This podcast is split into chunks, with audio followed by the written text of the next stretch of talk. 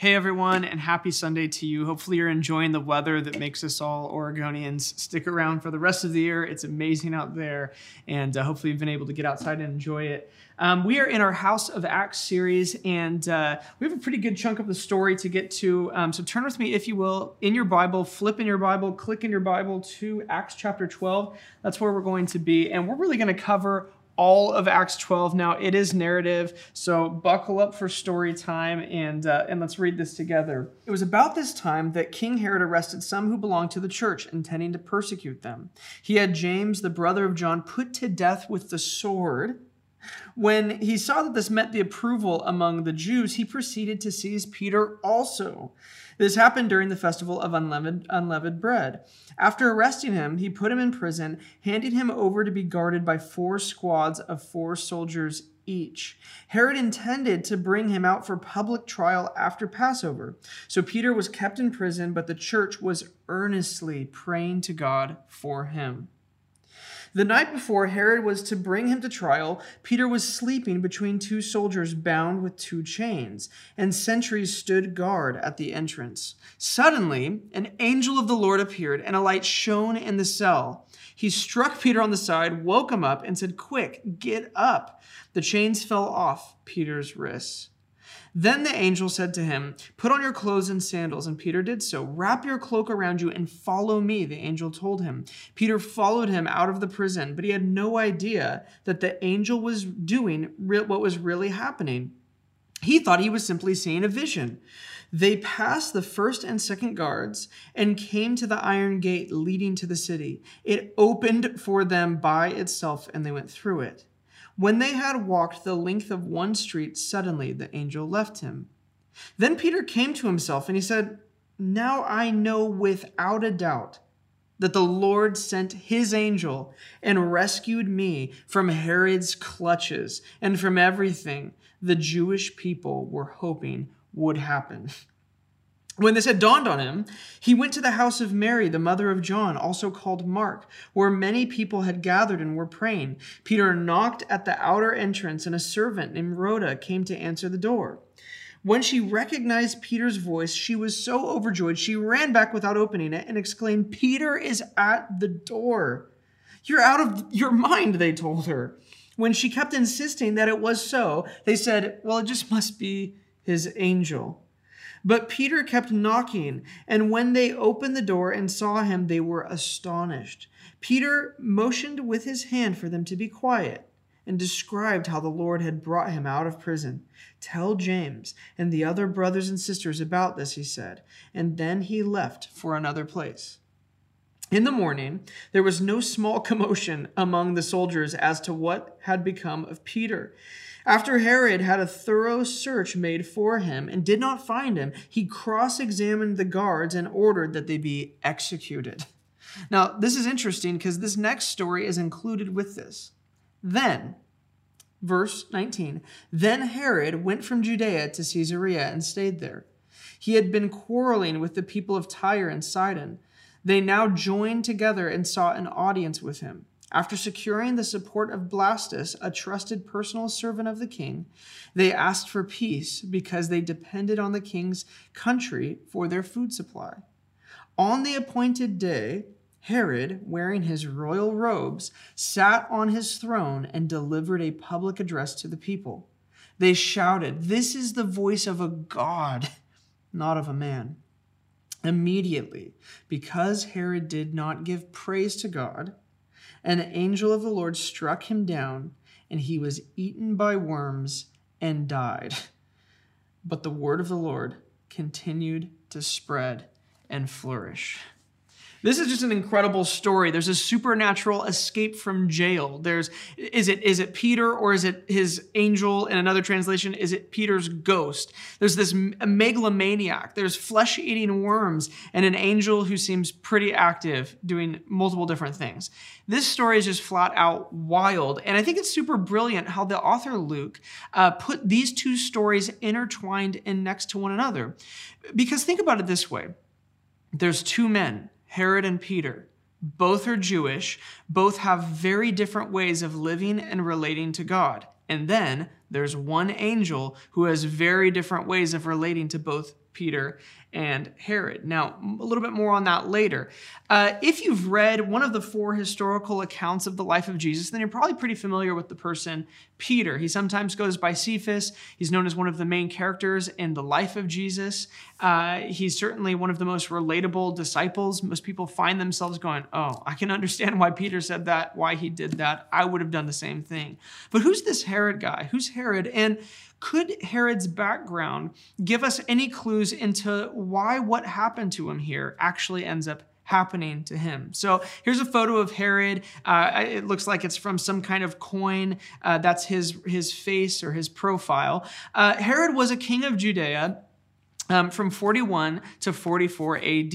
So, this is about 10 years after Jesus' death, burial, and resurrection. Now, what is fascinating is that even though he was Jewish, he was actually trained in Rome by Tiberius, the Roman emperor himself. So he's being mentored from a very young age. He's being discipled into a ruler. You can imagine Tiberius has high hopes for this young protege of his.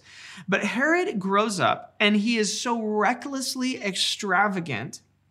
He became so deeply in debt that he had to end up escaping, fleeing Rome just to get away from his debtors. So he leaves Rome and he flees to this fortress in Jordan, just outside of Israel.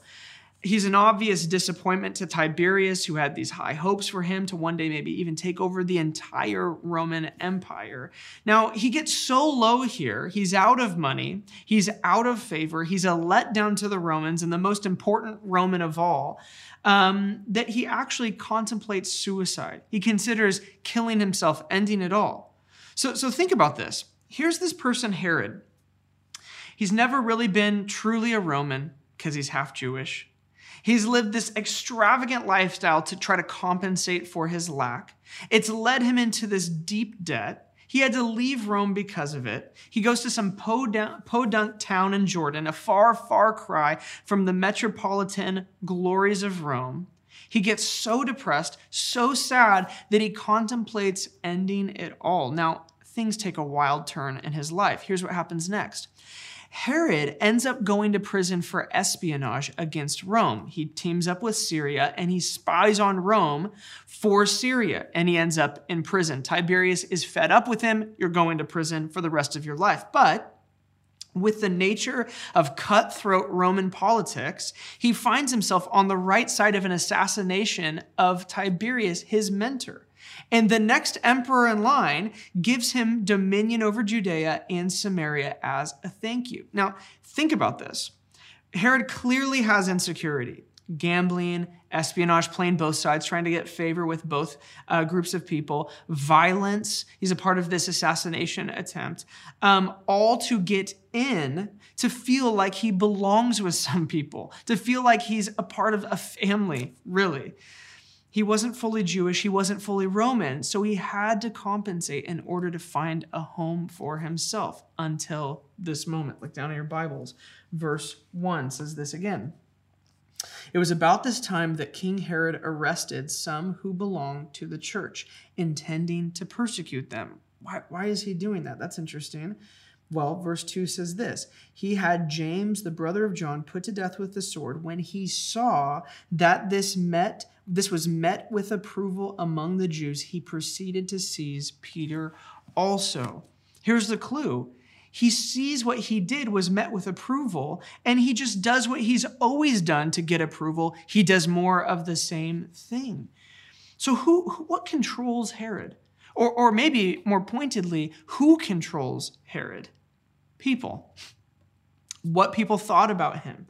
See, he's doing what he's always done. He's living on the opinions of others, and he exhibits this truth perfectly that if you live for the praise of people, you will die when you don't get it. If you live your life according to the opinions of others, you will die when those opinions turn against you. And this is exactly what happens. Now, in the biblical account that we have here, he's simply giving some kind of royal address to the people. We don't um, really even know what is said, but we have another Jewish account. Uh, the Jewish historian Josephus, he claims that Herod, at this very same moment in his historical account, he claims Herod stood and he began to read from the book Deuteronomy. And he gets to the part in Deuteronomy, Deuteronomy 17, verse 25, where it says, No foreigner shall reign among the people of Israel. Now, he's a foreigner, he's, he's from Rome. And so Josephus, in his account, he says that Herod begins to get tears in his eyes. He doesn't belong there either. But the crowd assures him, No, no, no, you're our brother, the voice of a God. So when the praise came, because he needed it so badly and he couldn't deny that he was God, he's struck down. It's a fascinating story. It's a really sad story. And I really never seen this in this passage. I just felt like these stories were so disconnected. Even when we put together that these were going to be taught on the same day, I was thinking, how am I going to connect these? Well, I don't think that it's random that Peter's story of escaping prison is put next to the story of Herod. There's this juxtaposition happening here. Really, what we have here are two men and two responses from one angel, the angel of the Lord. I don't have time to go into who the angel of the Lord is and, and the different kind of theologies around that, but what I want to show you is this Peter's lack of the fear of man led him to have God help him. Peter doesn't fear what will happen to his body in this life, so God helps him. Herod's fear of man led him to have God oppose him. It's a, it's a real, you know, serious thing to have God oppose you. Um, it's also interesting to consider this. Herod had found himself in prison at one time, right? Herod was one day, this is how the assassination attempt kind of unfolded. One day, Herod was overheard by his slave expressing a wish for Tiberius, the Roman emperor, his mentor. He was, he was overheard expressing a wish that Tiberius would be assassinated, that he would be killed, and for the advancement of Caligula. For this, he's cast into prison. But all of a sudden, a stroke of luck occurs, and following Tiberius's death, this assassination, um, Herod was set free through his advantageous connections with Caligula, his political friend. So it was Herod being on the right side of human power that got him free when his enemy, who he stabbed in the back, died. But don't you see? Like, this is so crazy. It was his addiction to human power that was ultimately his demise. What released him from his prison, his political gamesmanship, his having the right connections, was the very thing that led to his demise. His need for human power was the thing that he couldn't let go of. And it's the reason why God opposed him. See, when, whenever God breaks you out of a prison, you live on his favor and you never return to the same prison. But whenever you have to get out of a prison through your own cunning or your own will, you're going to have to keep that cunning to stay free. Keep that will, keep that striving to remain alive. It's this very, very simple kingdom principle at play in these two stories. What you live on, you will die on. Or, in the words of Jesus, if you live by the sword, you will die by the sword. You live by power, you will die by power. You live by approval, you will die when you don't get it. Really, this story shows us perfectly the difference between what the fear of God is and what the fear of man is and what they produce. Now, what is the fear of God? You've probably heard this phrase. It's a very, very common phrase all throughout the Psalms, Proverbs. What exactly is the fear of God? Well, um, Proverbs 1 7 says this The fear of the Lord is the beginning of knowledge. You've probably read this before. The fear of the Lord is the beginning of knowledge.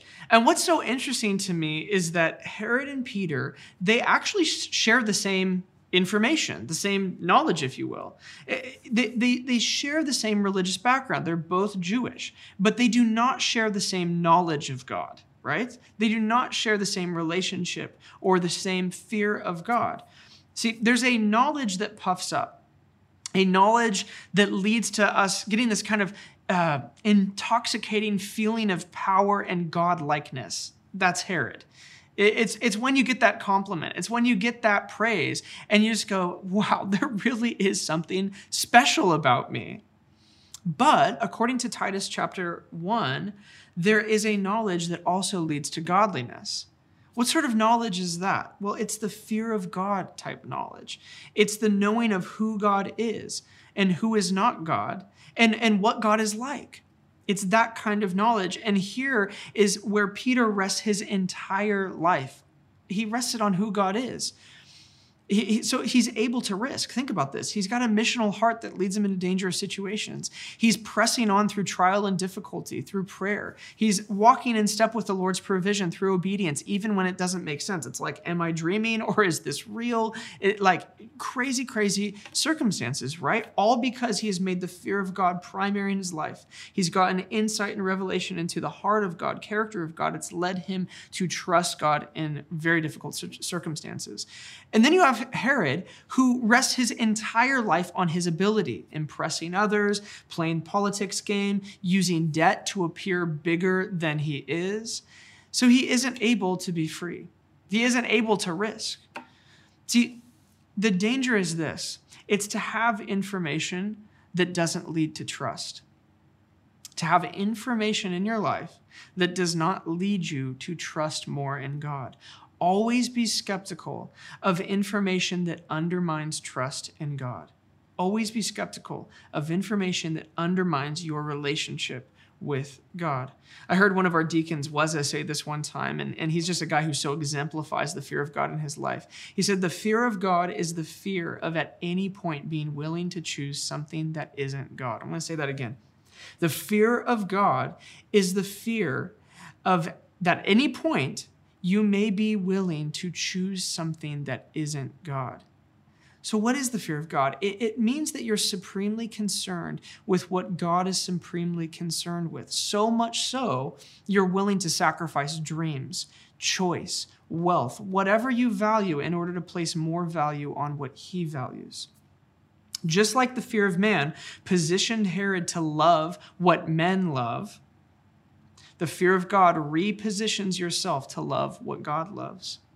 Proverbs 14, uh, verse 27 says this The fear of the Lord is a life giving fountain. The fear of the Lord, that fear, is actually a life giving fountain. See, life comes from aligning myself correctly under God. That's where life is found. Now, I want to spend a little bit of time on this because the fear of man is just antithetical to the fear of God. It's the opposite of a life giving uh, fountain. The fear of man is simple insecurity. That's what it is. Um, insecurity is the belief that your worth and value rests on the opinions of others. Ever been there? It's a deadly motivator. And I really don't think that you can be insecure and you can be effective in the kingdom. I, I, don't think that it's possible. It's so antithetical to the goodness of God and will never result in the deep courage that it takes to look opposition to Christ in the face and choose to love rather than react in fear, anger, or violence. And the problem with the fear of man is that it will always conflict with the courage that the fear of God produces in ordinary people. Like, I think about ordinary people and what they've done when the fear of God has hit them. I, I, I think of the disciples. Can you imagine the disciples if they had the fear of man on them?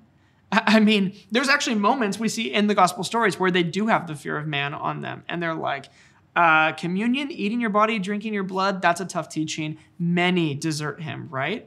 But once they see the resurrected Christ, a glimpse of the resurrected Christ, an encounter with the resurrected King Jesus, oh, it puts the fear of God in you like never before and it produces courage, and they end up turning the world upside down. The fear of man keeps the fear of God out because there's very little space for God's opinions in your life because the opinions of others have been so elevated. So the fear of man, it, it causes you to pursue image. Image becomes more important to you than character and the real deal. Um, it, it's the pursuit of power. It's the pursuit of the appearance of virtue, not necessarily virtue de- deep down, but just wanting people to know that you're a virtuous person. Um, the, the, the, pursuit of coolness. Is, the, is that person cool? Are you cool? Ultimately, others are on the throne. And when your purpose or your worth is on shaky ground like the opinions of others, then insecurity will always be the result. Plain and simple. The fear of God produces a dependence on God, like Peter had, that enabled him to be rescued from prison. It's the ultimate come what may attitude because you know what's coming. In the end, God wins. I really think that what God is doing in our church, and, and it's so funny, we haven't been together in so long, but I just get this sense in the spirit that what He's doing is He's developing a kingdom thick skinnedness, if you will. You ever have your parent uh, when you're when you were growing up as a kid tell you hey you need to get a little thicker skin. You need to let that that comment that criticism just kind of roll off your back okay? Like my dad used to say like water off a duck's back. You just got to let it roll off your back get a little bit of a thick skin, Alex. Um, I think that what God is developing in us is He's developing a thick skinnedness. It doesn't mean we're not compassionate or caring or anything like that. It just means that we're able to see opposition, able to see criticism, uh, even on a cultural level, and continue to walk in the truth and courage. And uh, I just want you to think about this for a second. I was I was thinking about, um, you know, is it possible to please everyone? Is it possible to tweet something that everybody agrees with? I don't think it's possible. And so you're going to have to decide who you're going to disappoint. I could right now post on Twitter, um, God is cool. And hate would flow towards me and love would flow, flow towards me. Oh man, retweet. That's amazing. God is cool. I think he's really cool. And then there'd be people who are like, God is not cool. I don't even believe in God. You're a crazy religious bigot. Now, I could also post on Twitter, uh, God is lame and hate would flow. How can you deny that God is, is, is glorious and great? And, and you think he's lame? Oh my gosh. Um, and love would flow. Yeah, you're right. God is lame. He's a joke, doesn't exist, right? No matter how you live your life, you cannot please everyone. Don't try. No matter how you live your life, you will be hated by some, loved by others, and you cannot afford to play the game of approval ratings, especially if you know there is a call of the, the call of the kingdom on your life. See, we need to develop a kingdom thick skin so that we can actually walk through criticism, have faith for things that our culture, like, no one, like, we can't expect our culture to have faith for the impossible if they don't see it exemplified in the people of God having faith for the impossible. We can't ha- expect our culture to think favorably of Christians if Christians are not primarily bringing heaven wherever they go. And so it actually begins with us saying, I have more faith, more fear of God in my life than fear of man. I can't, I can't listen to the haters. I can't listen to what the critics are saying. I have to take what I know to be true according to the scriptures, walk in authority, walk in courage, and you just watch. You will move mountains. You will see things happen that you never dreamed uh, you would see happen in your life. Now, I think the key to this kind of thick skin is actually, it actually comes from us placing honor on God. It actually comes from us honoring Him correctly. So, just a word on honor.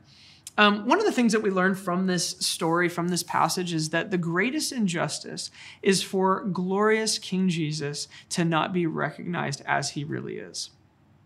Herod was given uh, an incredible ability to move a crowd. Uh, I don't doubt that there was a um, some kind of a skill there. There was even maybe a God-given anointing in that moment as a king over Israel uh, to speak well. He doesn't give glory to God, and so he dies. It is not right to live in a world where there is blessing and goodness all around us, and God goes unrecognized. It's not right. And yet, when something bad happens, he gets all the credit. You ever seen that? I mean, this is really the core of what is happening here. You have a group of people who, through thankfulness, through prayer, right? There's that group of Christians praying for Peter. They see the impossible happen. Their friend miraculously released from an unjust sentence. And then we have a man who, through praise of himself, sees death happen. I really think, especially now, a thankful, God honoring people. It, it are, they're one of the rarest uh, groups of people in the world. It's one of the rarest attributes for a family or for a church. The power of gratitude is pretty amazing. We've talked so much about it at our church, and I think it's really a theme of Saints Hill. But it can change circumstances simply because it aligns with the correct view of God. So, a thankful people actually usher into peace and joy those who were designed for it, but who have become caught up in the caustic nature of outrage. You, you, it happens all the time. You'll see a group of people outraged, and then you will see people of faith who say, "No, no, no. I, I think we can think we can be thankful for this. we can we can give honor for this." And just that attitude it, it really can change an atmosphere. It really can change uh, circumstances. See, we are commanded in the scriptures to praise God. We're commanded to honor God. We're commanded to recognize God. Anytime there is some level of um, uh, gifting or ability or anointing. It is on our shoulders to actually give God honor, give Him praise. Anytime we get see any kind of beauty or goodness or um, joy in life, it is our job to actually get thankful. Um, so, but why why do, why are we commanded that? Why are we commanded to honor? Why are we commanded to praise? Is that like does God need that? Um, I, I actually don't think so. I think He just wants us to have life. See, God's commands in our life connect us to his covenant when we follow them. It's the following of a command that reminds us, that almost shocks us into the reality of the covenant that we have. We're loved before we behave, enjoyment of power, and enjoyment of his presence for all of our lives. And it's us following those his commands that actually remind us of that covenant. And then it's that covenant that connects us to encounter. Proverbs 14, 27 again, the fear of the Lord is a life giving fountain. The only way that can be true is if his commands to fear him connect us to covenant, which connects us to encounter, life giving fountain. And this is the worldview of the first believers gratitude leading to the impossible happening. I really think that we're entering a new season for Saints Hill, and I want to talk a little bit about it just to end. Um, a couple weeks ago, uh, I, I, was sitting on my couch and just asking God, like I've been asking really for the past few months, like what does the next three years uh, look like for Saints Hill? And uh, you I thought that it would come many months ago, uh, but I really didn't have much. I'm like, you know, I think what we're doing is good. I, I going over, back to the values, we could you know talk about those any day. We could you know continue to ask ourselves, what does it look like for heaven to come to Newberg and uh, be obedient just in the interim. Um, but I just felt like God uh, kind of highlighted two different things. And I think these two things are going to shape our church for the next three years at least. And hopefully they leave just a, um, a mark on our church for all time. Uh, but I just felt the Lord say, I want you to focus on the fear of God and radical obedience. The fear of God and radical obedience. I said, okay, that's great. That's something I want to focus on in my own life. What exactly is the goal? And he said this I want to give integrity to revival. I want to give integrity to revival. You're pursuing revival, that's great. I want to make sure that it's the real deal. See, integrity matters. You know, imagine um, you go to Fred Meyer and you buy a bunch of bananas. And every time you peel open one of the bananas, you find an orange inside. You would say this banana has no integrity. On the outside, it appears to promise something on the inside that isn't actually there. And it's possible for churches, for movements to have the trappings of revival, the outward appearance of revival. There's healing, or they have prophetic words, or there's ecstatic worship. People are raising their hands, they're crying in worship. Um, and yet, for those same people to not access all of what God has because of hidden sin, and because of the fear of man or of other things that are not God. So I keep on hearing God just this refrain in my mind, just him saying, Saints Hill is going to be the real deal. Saints Hill's revival is going to be the real deal. And I, I, really sense that what that will mean for Saints Hill is to focus on the fear of God. Um, and so we're going to talk for the next, you know, stay tuned in our vision series coming in the fall. Uh, we're going to talk more about that. Um, but the reality is this: is that the fear of God leads to re- repentance, and repentance leads to power. And so, if you want to unleash the power of God in a place, it comes from people doing deep repentance, uh, personal repentance. What do you need to come to God and say, I've actually been out of line and I want to come back in line. But also cultural repentance. Where have we as a culture been out of line from your heart? And how do we repent and come back into line with your heart? I don't want Saints Hill to have the trappings of revival without the real thing deep down. And sometimes um, it's possible to use human techniques in order to bring about the opinions of others to think we're doing something amazing. You see this all the time right now. You see, there's, um, I, I, I don't know what the hearts of these other ministries are, but you can see other churches and, and everybody's online right now using media. And it's almost as if if we just get our media better, then the anointing comes. It, it doesn't work that way. Um, I, I don't want to pretend that we're something that we're not. The ugliest fear, this, this is the ugliest type of the fear of man because it sanctifies the fear of man. It uses what is God given to posture in front of others, which is essentially prostituting God in order to get what we really want, which is the love of others. So I really think that you are going to get hit with the fear of God, that I'm going to get hit with the fear of God, and we're going to do deep repentance as a church to the degree that God's power is poured out on us as a people, and we see things that we never dreamed that we'd see, even in the next year. So I'm really excited about it if you look at any past revival, they often begin with a sense of a holy God and a people who are either sinners and recognizing their utter wrongness before God and being made completely right in Christ, saints, or groups of saints who deeply saw their need to live saintly again. Uh, I see this pattern in revival. Um, there, there's an understanding or a rediscovery of God's goodness uh, and his holiness. Then there's a sense of the fear of God that comes upon a group of people. And so there's confession of sin and personal renewal. There's internal cultures that begin to change. I think that we've begun to see some of that in our church. Then we see lifestyle changes and public convictions for righteousness and integrity. People taking stands at work and saying, I'm going to be this kind of person, or evangelism breaking out, and people sharing the goodness of God with others.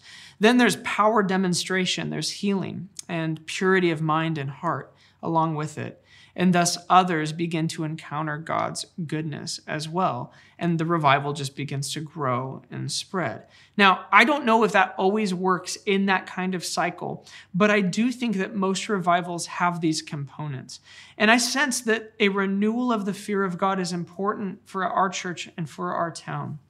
The fear of God should produce in us an even more mind blowing reality the more that I understand His holiness and His power, His set apartness, His otherness, the more I see what a radical thing I've been invited into. The more my mind is blown that you would share those attributes with me, make me completely pure, completely holy, completely washed in your blood. Oh God, let me live into that and let me walk in the same power that you say that I have because of the Spirit.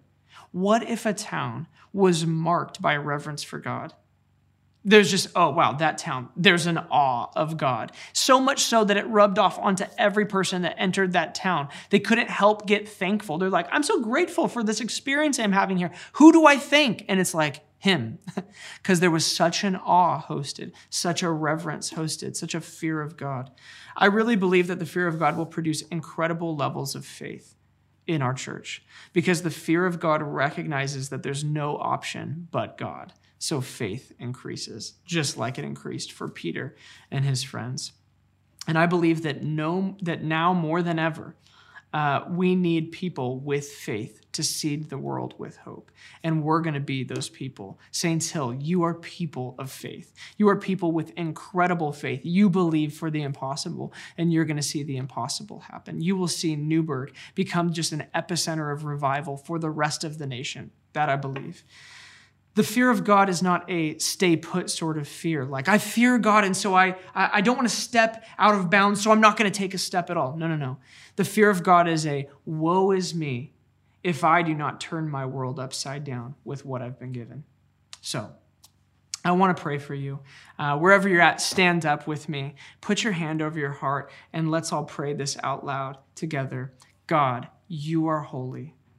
You are set apart yet you have made yourself accessible. Thank you. Thank you for making me a saint and giving me your power to see heaven come. I don't want to miss out on anything you have for me. I don't want to live in fear of others. I want the fear of God to come upon me. Wake me up to you so I will live. Amen.